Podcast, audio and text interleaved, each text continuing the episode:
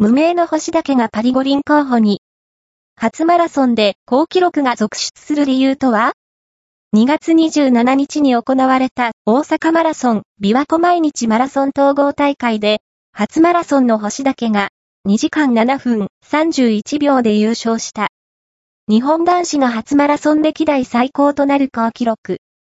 厚底シューズの影響で、初マラソン歴代じゅうマサルのうち、にせんにじゅうねん以降の記録が、ここのつと好記録が続出している。